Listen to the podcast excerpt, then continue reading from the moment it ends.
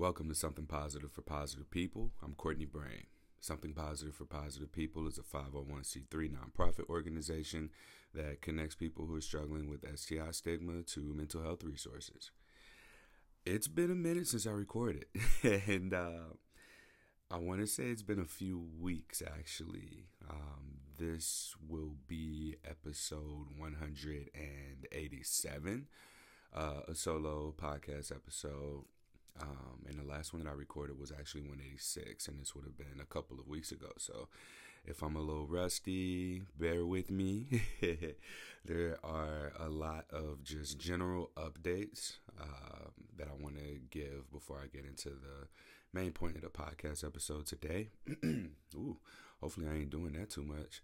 I keep shooting pre workout straight and dry, and I just like throw it back and then down it with some water. And so I think my throat's a little bit itchy because of that. So I took the pre workout, decided I'd record this podcast episode, and then get my workout in. I'll probably need to take like another quarter scoop or something to get going. But um, speaking of workouts, I did finish Shaun T's uh, 20 minute beach body workout series.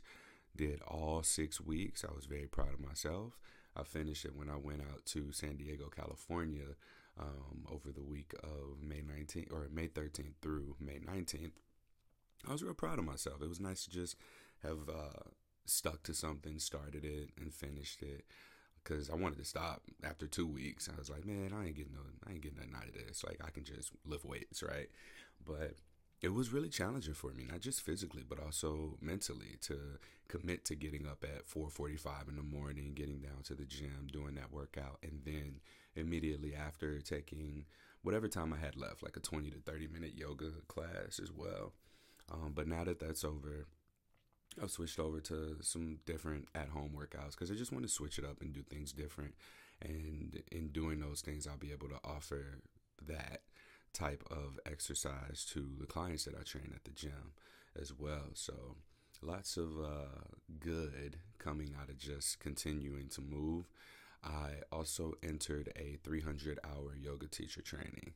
Now, this is exciting for me because of how it happened. Uh, I've been in therapy, and I've been in therapy a little bit over a year now. Uh, where we're at May, probably a year and a couple of months. And one of the uh, sessions that he had prior, early in May, early in May this year, um, what my therapist told me was to set a goal for myself. And that was challenging for me because he mentioned earlier to me about a five year goal, 10 year goal. And I just got real anxious about it because thinking about the future has always been something that was a struggle for me mainly because up until age 18 and then 25 I statistically am not supposed to still be here, so I'm kind of in overtime of life, uh, just considering, you know, my demographic and things like that, like the circumstances that I was born into, let's call it that. Um, but I am, and now I'm 32, and I'm like, uh, you want me to plan for a future? Like I wasn't even supposed to be here this long. What you mean? um, but jokes aside, I do see that I can make a plan for the future. Uh, the thing is, with the goals that I've accomplished, let's say that, are goals that I haven't set. They're ones that I haven't set for myself. So the struggle here isn't a fear of accomplishing a goal or pursuing a goal, it's the fear of setting one for myself.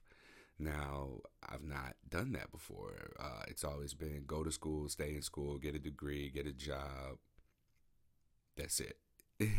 That's what I was told to do. I've done it, and here we are. I'm 32 years old, and I look up, and in the process, you know, I have two degrees um, in mass comm, advertising, and public relations. I have experience four years now as a personal trainer. Um, I've got about a year under my belt as a certified 200 hour yoga instructor. I have a podcast I would consider to be successful, a nonprofit that's developing. And there's, yeah, there's actually a lot that's just happened from me not setting goals. So I'm questioning if setting goals is even the right thing for me. Do I want to set goals and run the risk of things not going as they have been? Or if I set a goal, does that mean now like I'm intentional about it and it means a lot more if it doesn't succeed?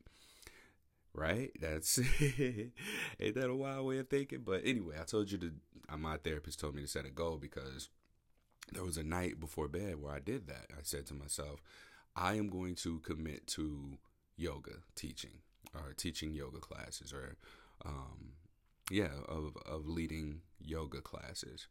And I go to bed and I wake up the next day and the the yoga teacher who gave me my 200 hour certification had tagged me in a post. Someone was looking for male yoga instructors just to model for some of their uh, services. And when I saw that, I went on ahead and reached out to her and thanked her. And she said, Thank you for thinking of me. I appreciate it. I reached out to the guy and joined the group. We'll see what happens. And that just led to us having dialogue. Uh, given the pandemic, the place that I got my yoga teacher training from, Yoga Buzz, uh, they were figuring out how to navigate the pandemic, um, being able to consider to continue to offer their services and be able to offer teacher trainings and um, educate. And so, as necessary as adapting was, they were able to do so. And she'd been talking about offering a 300 hour yoga teacher training as well for a while. And so this was more of an incentive to be able to do that, considering a lot of outdoor stuff um, was off limits, a lot of studio stuff, and even indoor stuff had been off limits. So she was able to put this together. And in that dialogue exchange, somewhere along the line, I was invited to reapply or um, for them to um, reopen the application process. So I go on and I apply. And the only concern that I would have had was money because, like, I'm on unemployment assistance because I'm not working at 100% capacity anymore. And so um, when I reapplied, I got through and I was like, oh, money and um, I was able to get a scholarship. So I mean, I had to pay something, of course, um, but it was affordable for me to be able to enroll in that, and it just seemed like from the declaration of that goal, things aligned for me to be able to take the necessary steps that I needed to take in order to follow through with it. And um, there's there's some powerful stuff to be said in that. Uh, but that wasn't the point of this podcast episode, so I won't go into too much detail about that. I do talk a lot more about it on my other podcast that I've been doing for about three months now. It's called Selfed, S E L F E D, and it's really just self exploration, self discovery, self expression. Um, I look at it as the self education that I didn't receive as in, in my past uh, that would have definitely assisted me in navigating whatever situations I was in. So if you want to go and check that out, it's uploaded everywhere, just like this one is. I think you might have to look up self Courtney Brame because uh, it doesn't show up in searches and I don't talk about it. This is like the first time I've talked about it, but to me, it's just more of like a um, some sort of an online diary, so to speak, and I'm accountable for at least putting something up there once a week. Uh, journaling has become a little bit uh, tedious for me, and I've come to really enjoy podcasting and just speaking into a microphone freely and exercising this ability because I think it's also helping me with uh, public speaking, which I see in my future as well. Look at me talking about the future now, now that I didn't set one goal and uh, got assurance that I'm on the right track. uh, California. So I went to California, uh, San Diego, and while I was there, um, I went for a wedding, but I made the first three, four days about business. And I got to meet with sex educator uh, Elle Stanger, who's known as Stripper Writer. Um, she and I are going to record a podcast on her uh, podcast. Um, but it was cool to get be able to meet her, hang out with her. Um, I met a couple of other people that have been on the podcast before. I don't know if I can say their names. I know Zoe's public about her status. Uh, she wrote an article on Medium about her HSV experience, and um, yeah, it was really nice to meet her as well. And then I don't, yeah, I don't know that I can say anyone else's name, but I got to meet a handful of people, which was awesome. And then for the wedding, I got to see my high school friends that I haven't seen in, whew, I don't even know how long it's been. Um, but that was very beautiful. And uh, I, I was in the wedding, and this was a surprise to me because uh, when my friend Mark he hit me up and he was like, "Yeah, I need to come take your measurements for the suit." I was like, "Suit? What you mean?" Like I thought I was just coming to the wedding. He was like, "No, bro, you in the wedding?" I was like, "Oh, okay." and uh, I think the reason that I was so surprised was because I can think of probably a dozen people who have probably been more involved, more consistent, or had a higher frequency of appearances in his life, especially over the last like four or five years, because I've been really indulged in my relationships and my nonprofit and surviving really if i want to be completely honest um, just trying to get by. And i noticed that perhaps i've not been as uh, visible and accessible and frequent in people's lives around me but uh, when uh, I was still excited about being part of the wedding and being in it.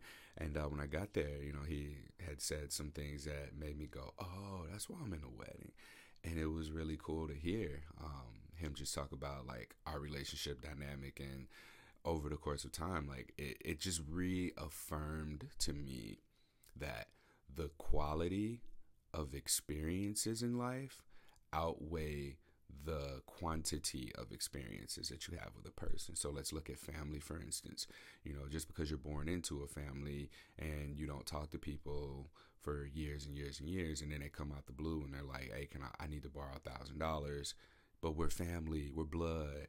That doesn't carry near as much weight to me and the people around me as being family because of that experience that we had of a huge struggle and helping someone through a hard time or having given them advice. And one thing that I always say to my friend Mark, you know, is that that's a person who has been a very positive role model to me as far as confidence goes and helped me tap into that. I remember he came to visit me in Houston and when I was there, I my my self-esteem wasn't the highest um, being 26, 27 years old and living in the city by myself, uh, where I just had like my work friends really, um, and dating and having herpes and the people around me not knowing that this was actually something that I was really struggling with, it made it tough for me to be myself or be confident even. And I remember like Mark came down and, you know, just introduced me and himself to complete strangers and got me in dialogue with them. And I also remember, oh my God, uh, my friend Steve reminded me of this. When we were at the wedding, he brought up this time where uh, we were all out and we were out with some models. I don't know how Mark knew these models, but um, there was one in particular who like had given me attention. And I was like, oh, I think she likes me. And then there was that lingering thought in the back of my head I'm going to have to tell her I have herpes. I didn't have to worry about it right then and there because, like, I can't even connect with her. And so uh, I remember we left the house that we were at. We go to this bar, Lucas Park. Oh my God, this is Steve reminded me, and I, I thought I forgot about this.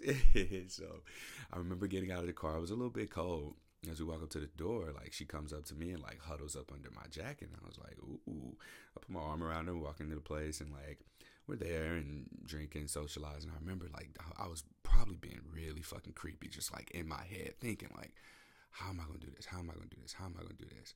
And so, and so, I need to pause this because this is terrible. so at some point in the night, I think we were getting ready to leave. And so uh, I go up to talk to her. And uh, I remember she looks up at me. She looks at me in my eyes. I'm like, damn, she's pretty. And she puts her arms around me and goes, yeah, what's up? and I go, "Hey, I can't think of nothing else to say, but can I get your number?" she goes, she goes and put her number in my phone. And she goes, call me when you think of something better than that. Oh, oh my God. that was terrible. Anyways, oh man, that that haunts me to this day. And I like I said, I completely repressed it. But then when uh Steve had mentioned it, I was like, damn, why you remind me of that? I'm crying right now. Anyways, so that's been that that that's where I got to be at. I got to be around my my chosen family um, over the course of that week, um, well over the three days of the wedding.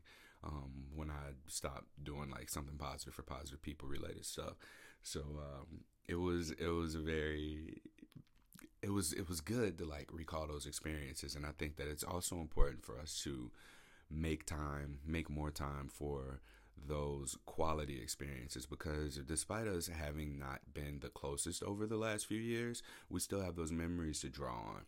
And that's where the connection is uh, established. Like the connection that I have with people and the connections that we have with people, um, the the density, the intensity. I don't know. There's probably a much better word for what I'm trying to articulate here, but I think that the quality of those connections based on experiences outweigh the frequency of appearances in uh, a person's life. So that's uh that, that's it for that. That's all right. That's enough of what I've been doing and what's been going on with me. What I want to say here is thank y'all Thank y'all. We got to a thousand survey participants for the 2021 HSV survey results.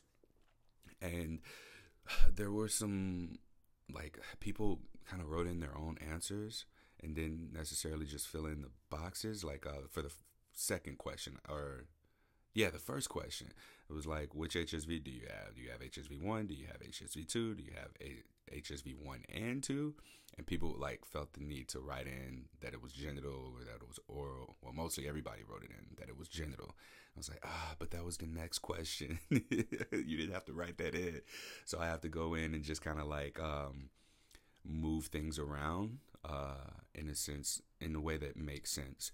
Um, so, like for that first question, it was which type do you have? If people wrote in their own answer, then it kind of skews the results um, because it looks like not everyone even people who have HSV 2 have written in a new answer to add that it's genital regardless of the next question being where do your symptoms present if that makes sense so i have to do like some tedious things like that throughout the survey um, and lump together the similar answers and then i'll be able to get the data uploaded to the website but i had an interview with vice magazine now whether or not this article gets published i don't know but we were able to say we did a survey of a thousand people. This is phenomenal. I can't I can't think of a time where I envisioned that a thousand people who had herpes would step up and lead the uh, the the the sort of 300 um, escapade on Trojan Trojan. I don't know. I'm trying to make an analogy here, and I'm butchering it. But if you ever seen the movie 300 with King Leonidas, and he takes you know himself and 300 Spartans with him to lead a um, to lead and uh, not ambush. What's the word I'm looking for? Like he just led an army to go and beat up the Trojans, I guess. So he took that army with him, the best warriors, and he led an attack, and it was effective.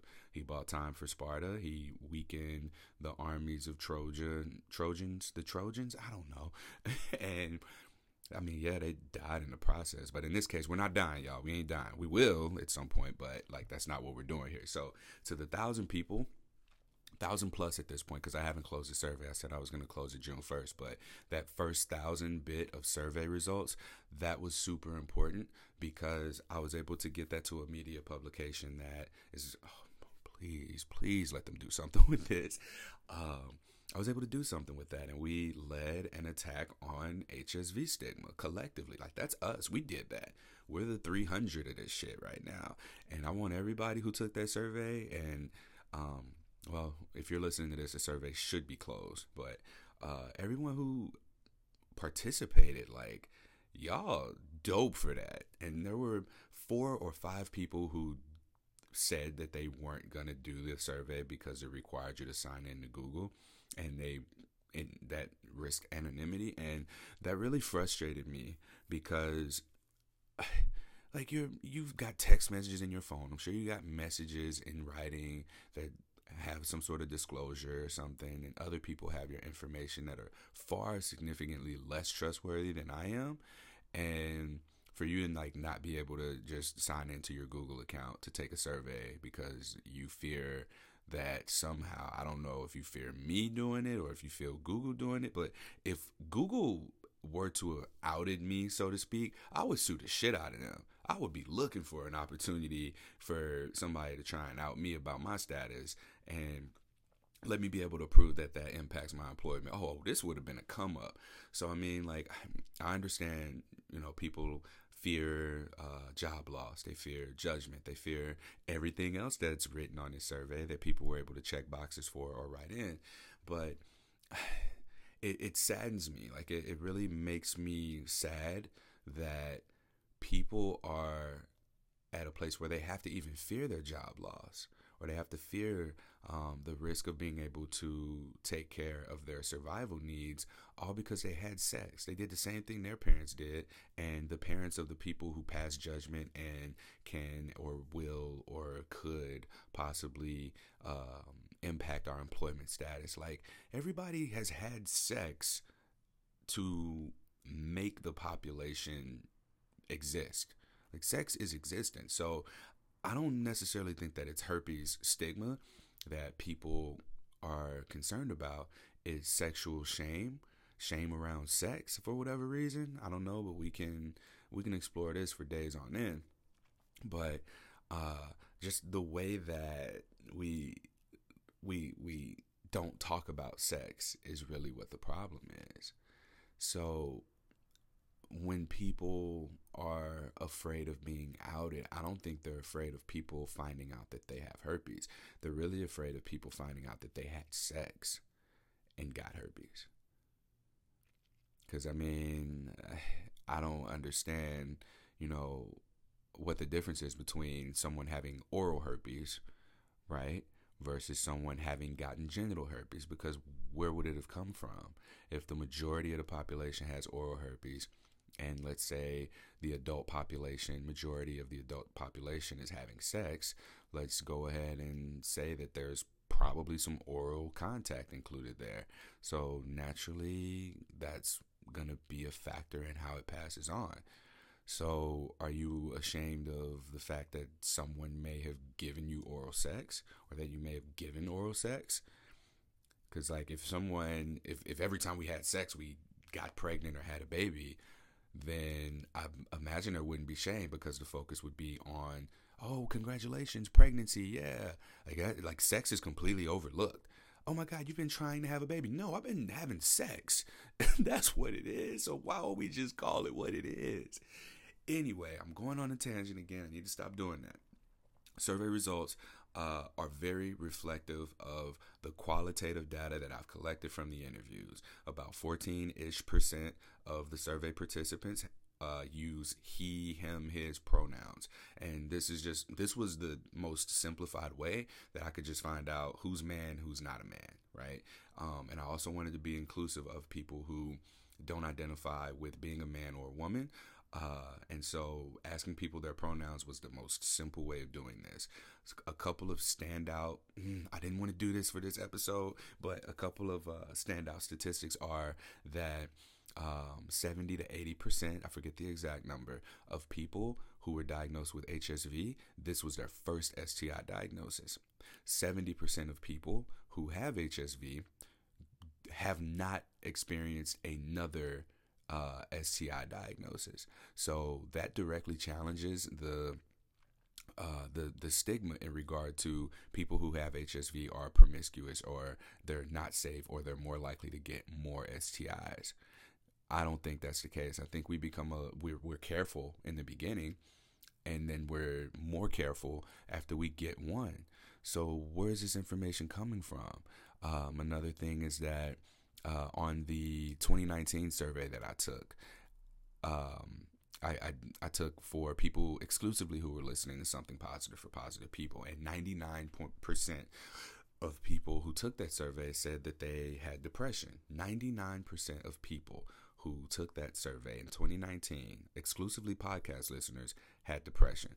So this survey in 2021, I didn't take, I didn't announce it on the podcast yet.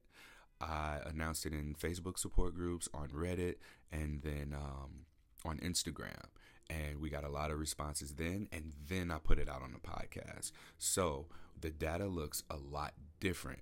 On 2019 data, uh, 6% of the people had um, attempted suicide and like 40 had contemplated suicide. On this survey, I believe it was 25 to 30% of people who were diagnosed had contemplated taking their own lives.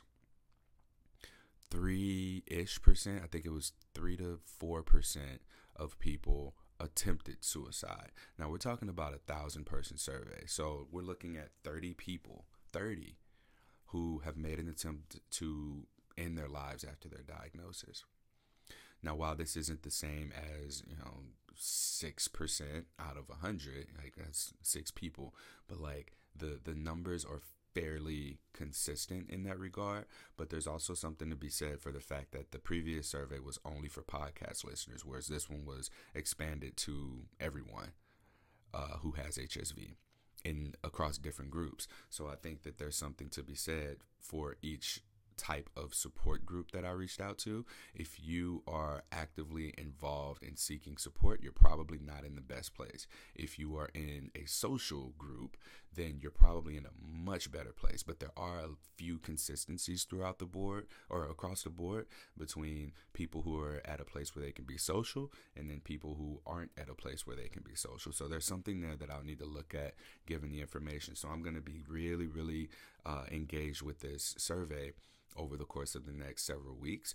I would like to present this at the national co- or to the National Coalition of STD Directors and um, be able to hopefully present this at the next uh, National Public Health. What's it called? It's called STD Engage, but I forget what I called it. The National Public Health Conference for the National Coalition of STD Directors. So, um, on top of that, like I want to challenge the stigma with this survey the the stigma is being challenged as a result of these thousand people plus thousand plus people who've made time to just put that 10 minutes in who have sacrificed uh, their identity i guess by being signed into gmail right oh my god i'm so frustrated that at the stigma. I don't blame people. I blame the stigma for this, for making people feel like they can't contribute to a change because their information's going to be out there. Like you found this survey, so you're online. And if you're online and you saw the survey, you're on Facebook or something like that where you have to put your information in. I'm rambling again. um, the major, what else was there? Um, oh, one of the questions that people ask, and um, um, this will be where I end talking about the survey, is about same sex same sex relationships and uh, the the transmission rates we got to get out of that same sex stuff because it's not about who's having sex, it's about the type of sex being had. Is there genital to genital contact? Yes, then the statistics are consistent with what the transmission rates are from genital to genital contact, period. Are we using sex toys? So, a lot of people say that they use sex toys in their relationships. So, we need to look at transmission rates and ways to reduce transmission rates if there are sex toys being involved obviously that would just look like you know not mixing them. Maybe you don't want to put it in your mouth and you spit and go back and forth that way. Perhaps we need to talk about uh, sex in the sense of pleasure with toys. So um, an informed approach would be to know that there are dental dams um, you can utilize dental dams. You can also utilize lube, lube, lube, lube. You can use condoms. You can put condoms on your sex toys, and you can have multiple sex toys. Like, all right, this one's going to be used on me. This one's going to be used on you. We're not going to put it in our mouths. And like, there are ways to go about this that are worth investigating. Ooh, man. All right, I'm going to have to take more pre workout. It's been a half hour. um, but there's a lot of interesting statistical data in here, and I'll do an episode where I just scroll through and I talk through what the survey results are. Um, or maybe that should be like a video or something. I, don't know. We'll figure out what exactly can be done with that. But I'm really, really stoked about the information and what doors have opened up as a result of us collecting this data. The survey was roughly 50 to 60 questions. It took people 10 to 15 minutes to complete, and everything's yes, no, NA, or uh, multiple choice, or check all that apply. So we were able to get tra- uh, graphs, charts, and percentages so that we can show this to whoever it is that wants the information. And this is going to be a great tool for disclosing. It'll be a great tool for people to see that they can have healthy uh, sex lives and relationships after their diagnoses. It's it's just y'all don't y'all don't know y'all just don't know like what y'all did by participating in this. You have no idea how big of a blow this is going to be to society's perception of us and the stigma. Y'all just don't know. I do. I know it in my bones. I know it in my nerves. Like I, I feel that this was the right thing to do. And this was just from me waking up one morning and having a wild hair up my ass at four or something and went to my computer and just started like writing. what do y'all want to know? And this comes from us. People who have HSV are the ones that put the put together these questions and answered these questions. So thank y'all. Thank y'all so much. Um wow, I didn't even start talking about what I wanted to talk about. Um, so let's just start. Um, I had a breakup. yeah, that's as simple as I can put it. Um, I've been seeing someone for the last year. Um, yeah, it, it had been a year, and we decided to be boyfriend girlfriend about six months ago. And um, over the course of our relationship, uh, it was very healthy. There was a consistent issue, and also it was an open relationship. So the challenges that came up with that generally revolve around um, like what boundaries are and how we navigate relationships with other potential partners and other partners in general. Um, I'm not going to go into our business in great detail or in depth, but um, after, mm, yeah, after the past weekend, um, there had been something lingering, and it took for me to be in a place where I didn't have distractions around me, or I didn't have to be somewhere like in between. Like I, I had alone time when I was in California. And during that alone time, I think that a lot of the external voices around me were silenced to the point where this constant, gentle whisper of my most self, my most me self, was lingering. I could hear it. And it was saying something to me. I couldn't quite put the words together. Fortunately, I had pushed back therapy because some stuff came up. My flights got delayed, and it was just like divine timing for me to have had therapy after having heard this whisper. So while we're in therapy, um, we talk about my relationship specifically.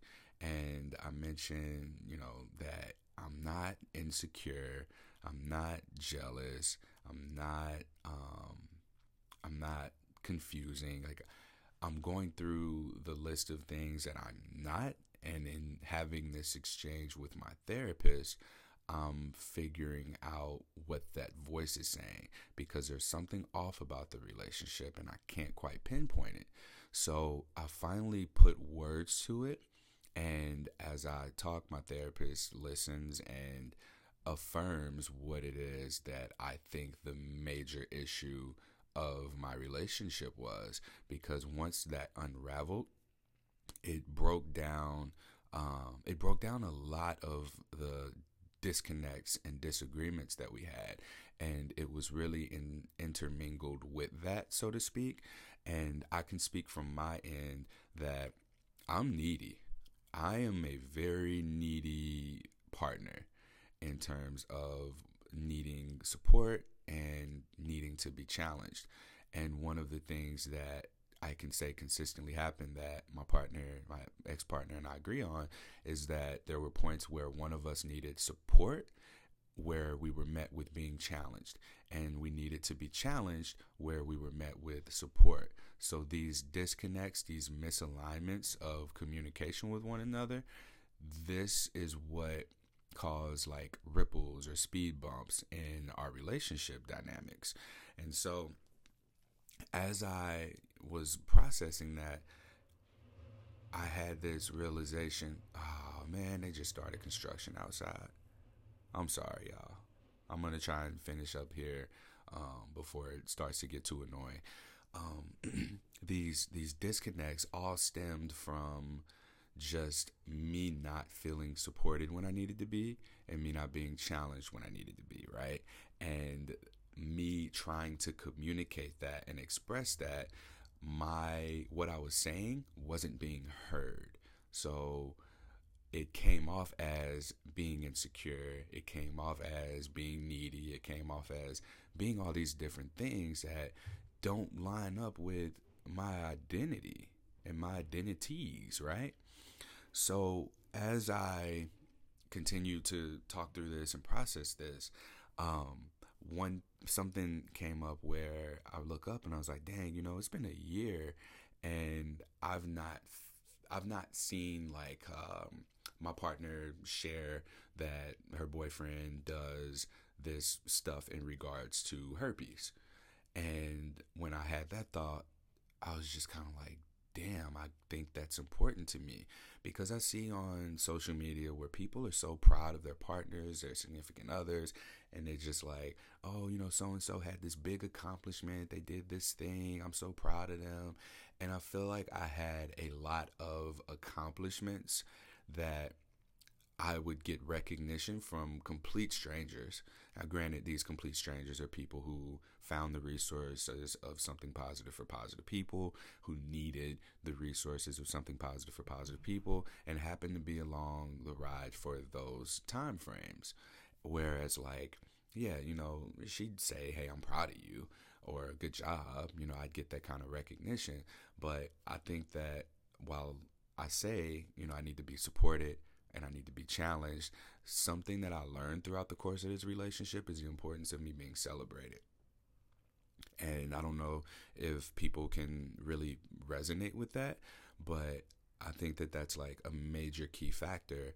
Um, and perhaps being supported looks like being celebrated, but I more so look to support as I'm feeling something, I just need validation in feeling that. I look at being challenged as I'm saying one thing and doing something else. So, for instance, if I am saying, like, this is the kind of person I am. I want to be consistent. I want to be transparent. I want to be mature. I want to reciprocate. If I'm not in line with those four values, then I need to be called out. And then as far as like being celebrated goes, like it's not about trying to increase the numbers or the exposure or anything like that. What it's about to me is just like be be proud of me. you know? Um are you someone who can handle being in a relationship with someone who is actively out there um in regards to stigma with something that's so like shamey and uh just frowned upon or taboo, whatever. Um, and when I had that realization, I was like, damn, okay, that might be the case. Um, and you know, not to say that this is what her experience is. We've discussed this already, and I'm just speaking vaguely from my experience. Um, as it's not vague, I'm speaking as precisely as I can to what my experience has been.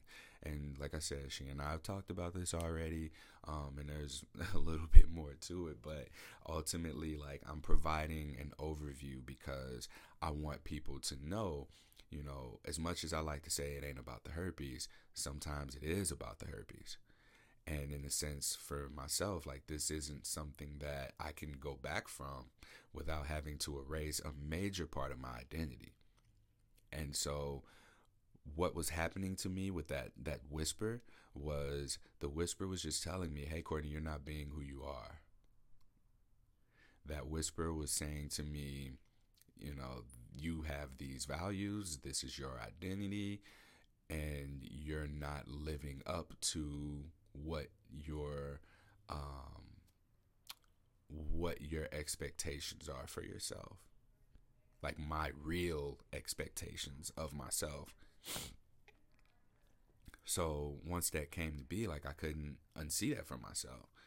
So um, after a conversation, we had to just transition the relationship. Um, we had a breakup. uh, what friendship looks like is just going to be something that over time um, we figure out. Like, I have an idea what boundaries to have for someone that I consider to be a really good friend. And um, we'll meet somewhere in that once uh, she's able to see that for herself as well. But to have like a breakup be to me because of herpes, I think that you know, as much as I can, I need to put that out here on display for people because while, yeah, I want to get away from herpes being such a focus, I can't unsee that it had a major role in the relationship dynamics that I had.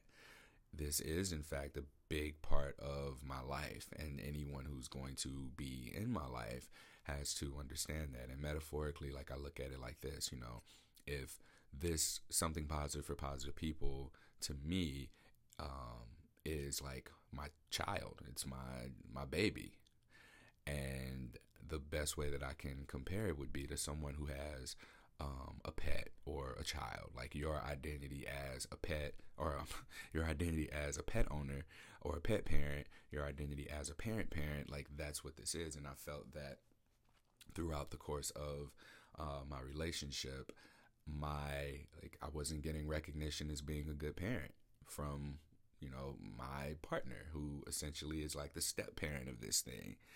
So um, I don't know necessarily that this is something that'll apply to everyone, but if you're not doing any sort of mental health advocacy or herpes education advocacy, then what's your form of that?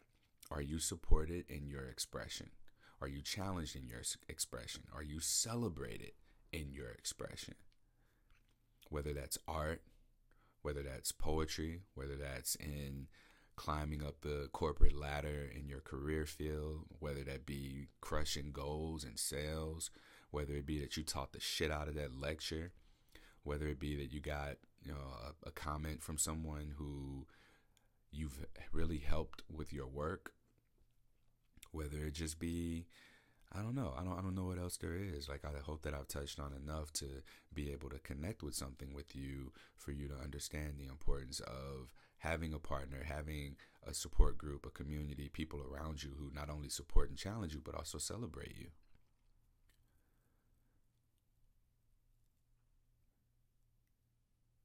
Those are really important, you know, and whether we know it or not, like having our identities affirmed, that's important. I strongly identify with who I am as H on my chest. It's an extension of Courtney Warren Brame. And everything that I do is an extension of Courtney Warren Brame. So it's important, again, for me to be supported, challenged, and celebrated in being Courtney Warren Brame. And if I'm not being Courtney Warren Brame, whatever that looks like, then I'm out of alignment. And that that whisper that hovers in the background like i need to make space for that.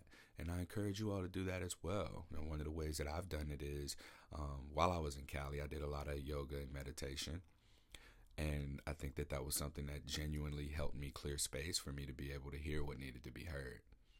And not only that but to be able to take the action that needed to be taken. If this is something that in fact resonates with you I hope that you're able to take something from this and apply it in your day to day life. Um, I've learned throughout this that I, while I'm consistently emotionally neutral,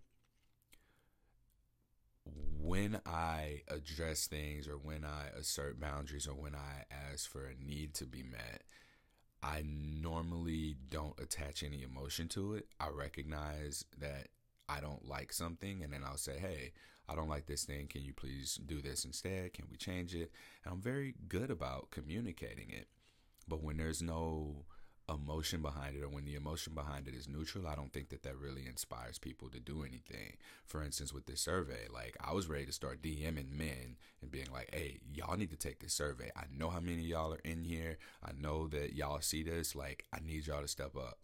When I put that passion behind it, the number doubled, like the percentage doubled. It went from 7% of men taking the survey to 14 when I put that final push out there. Like when I say, hey, I don't ask y'all for a lot. I've been doing this for four years. Y'all can do this for 10 minutes.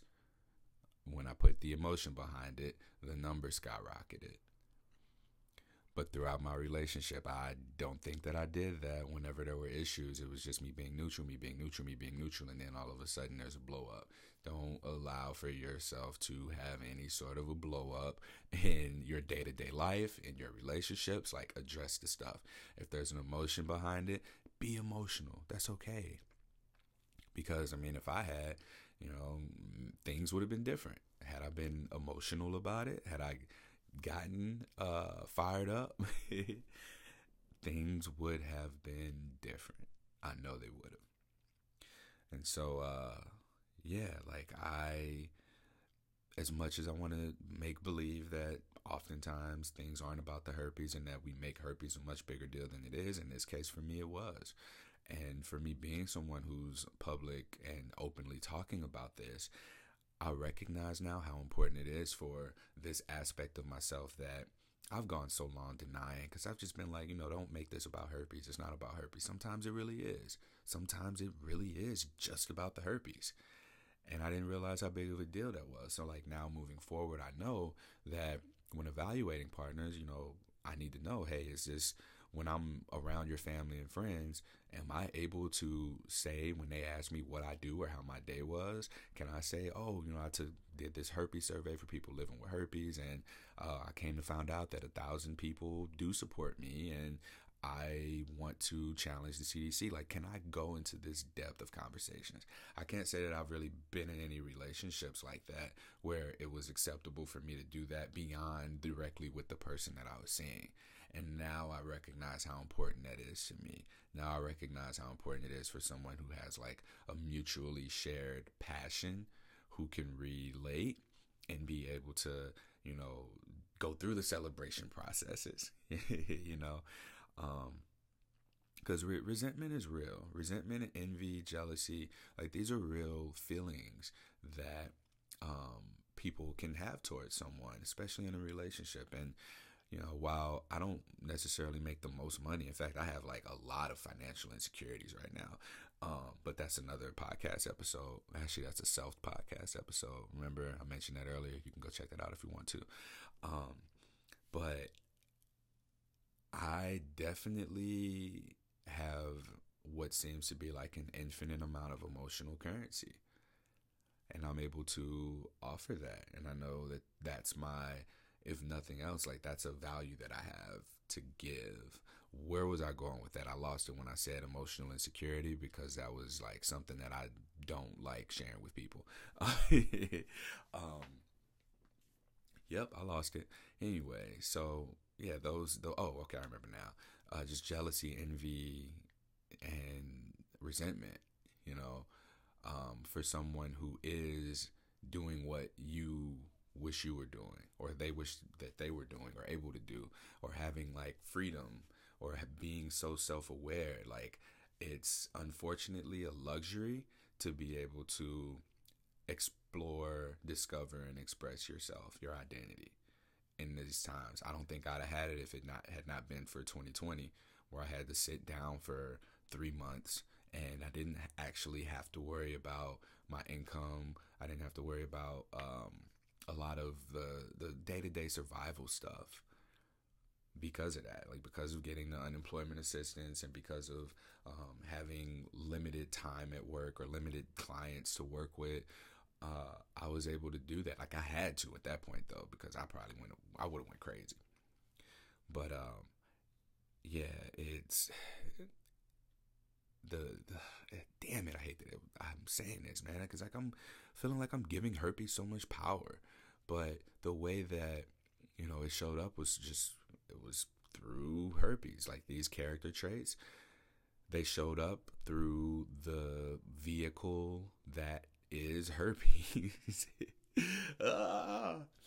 But it does, in fact, highlight emotions, and it has a way of highlighting insecurities. And while it is a traumatic event, it does highlight patterns and behaviors and beliefs and aspects of the self that often really are the problem. So once you see that, you can't unsee it. And so, um, yeah, I, for me, I recognize like that I was out of alignment throughout a lot of my relationship, mainly because I didn't speak up and I didn't speak up with emotion because I try to just remain neutral. But I learned that when I do get emotional and when I do blow up, things happen. I remember seeing my mom do this. Like my mom and my dad were never together um, from the time I was born, at least. And I remember I'd like ask my dad for things, ask my dad for things, ask my dad for things, and he'd like dismiss it or be like, "All right, all right." And then my mom would be like, "Did you ask your dad for this?" And I'd be like, "Yeah." What did he say? And I'll tell her, and then she'd uh, get on the phone, she'd do some yelling, and then whatever that thing was that I needed got done. I never wanted to be like that, and I I hate because it seems like abusive language to me. Like it feels as if uh, I have to get angry. I have to like down talk people in order to get what I want done. And I've had to do that in relationships because this, like, hey, will you please, you know, just be honest with me? That doesn't work.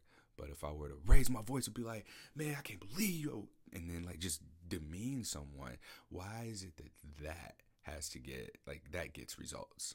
Or if I have to like end the relationship or leave the job, you know, it's like nobody really takes you seriously until you get emotional, but people are so I am afraid of emotions. I'm afraid of getting angry because of what happens. Like now I'm I'm in a breakup. Before I ended a job. And it was a job I probably should have been out of. And this was a relationship that would probably has already run its course. But at the end of it all, like repressing and suppressing emotions, um, that's something that I'm learning is really unhealthy. Like it's more healthy to be angry than it is, or get angry than it is to try not to let your anger out because it's going to come out some kind of way. And I think that for me, being a black man, especially dating interracially, I think that plays a major role in how I choose to navigate any intense emotions that I have because of how that can be seen. Like if I yell, if I raise my voice, if I get too like um, with my body language, if it's all over the place, or if my hands start moving too much, or any of that, it can be taken as violent or a threat, and that could be the end of my life. So it was very important for me to like quote control my emotions, so to speak, um, but being able to direct them towards, you know, my purpose or something meaningful to me um, especially virtually, because you know, this ain't no threat for me to get mad and be like, y'all need to take this survey. but uh, it's also that's safe for me. So, um, let's see, closing this out because I do need to go and do my workout. Uh, yeah, it's just keep it in the peripheral, but don't overlook the fact that you know you are someone who deserves to be supported, challenged, and celebrated. And while, you know, don't I don't think we should give such a priority to our relationships that herpes is such a high priority, but sometimes it is. Are you with someone because they have herpes and you do, and it's easy? If you're doing something that you're proud of and your partner can't be supportive of you and celebrate you and challenge you, are they resentful, jealous, envious of you in your expression? Is your partner struggling to find their own sense of self expression? Perhaps they look to you as a form of healing, or perhaps they're even holding you down or holding you back. These are all things worth evaluating. These are all things that um, it's it, it it can be challenging to do because you know it's also a pandemic. So, well, it looked like it's over if you look outside right now. Like, I kid you not. Um, I'm seeing people posting on like out at the clubs. The clubs look like they in capacity now. So COVID over to a lot of people. But I think maybe even because of that, you know, there's more. Um, there's more. There, there can be more like assurance that it's okay for you to not be stuck or stay in an undesired situation. It's okay for you to speak up. It's okay for you to assert your needs and ask for what you need. And shit, man, be emotional. That's okay. Because that's the only time people take us seriously. And if anyone is dismissing your emotions, you need to take that as they don't give a fuck about how you're feeling. And you need to be able to evaluate, like, oh, okay, this person doesn't care about how I feel. And you got to be willing to walk away from that. You got to. Fortunately, um, the communication that I had with my ex partner was great after the breakup. Um, being able to sort of like reassess and look back on events and things that happened, and we have a mutual understanding. We have a mutual understanding that of the roles that we played in one another's lives and our roles in the relationships and um, and it was it is what I consider to be a healthy departure departure, a healthy departure, not departure, a healthy departure. And I'm at peace with that because I'm telling you, like, I was like, man, I know I'm not insecure. I know I'm not jealous. I know I'm not resentful. What is it? And then when I figured out it was just a matter of this like inner chaos within myself that conflicted with my identities. Like I just wasn't being validated in my identity my identities. Let me say that with the S at the end. and also, like I said, I recognize that I'm needy, and it's okay to be needy as long as you're able to communicate that. Like being able to communicate what your needs are, what your boundaries are, and be able to exchange dialogue with another person about what their own boundaries are so that you can respect and uphold those with one another. I have a need to be challenged, supported, and celebrated in my relationships because these are important to me. My partner, my partners, whatever. Like those are very important relationship dynamics and these are people that I would like to be able to be celebrated with and be my whole self with. I spent a lot of my life not being who I am. And for however much time I got left, I'll be damned if I go back to that. So, yeah, that was uh so that last little 30 ish minutes. That was really what I wanted to come on here and talk about. I think that um, this was really relevant in a sense of um, we don't get to talk about relationships, like actual relationships. Uh, we talk about the relationship that caused herpes. We talk about herpes in relationships, but um, how often do we hear about people walking away or ending relationships or transitioning them? Um, because of it. And like I, I'm I'm an outlier here because this is a big part of my work. This is a big part of my identity, unfortunately. But fortunately, everything that I'm learning here is something that can be applied to anything. If you replace herpes with any other life situation or adversity, then you got you got that. Like you got you got the same uh, situation where we're talking about the importance of self exploration, discovery, and expression. And we're learning from that. So, you know, this is another form of self education. The experiences that are shared here allow for other people to educate themselves.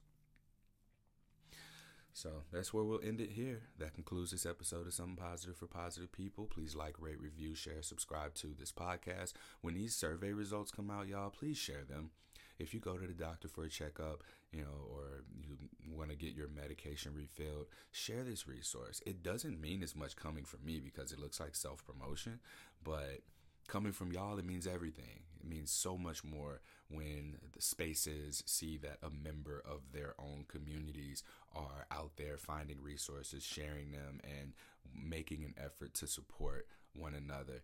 That's what helps. Because when I do it, it's self promotion, it's spam. When y'all do it, it's helping one another. So the the thousand surveys we got that came from that, from people sharing this, from people this wasn't me. I couldn't have done this on my own. Like I did it without the help of like other major influencers sharing with their people, but it came from the community. Like this is our survey. This is our information. This is us. We did this. Like we are the 300 of this herpes shit. And this is Sparta. Ooh, nah, I wish I could just kick somebody in their chest down this deep hole. All right, y'all. Thank you very much. Till next time, stay sex positive.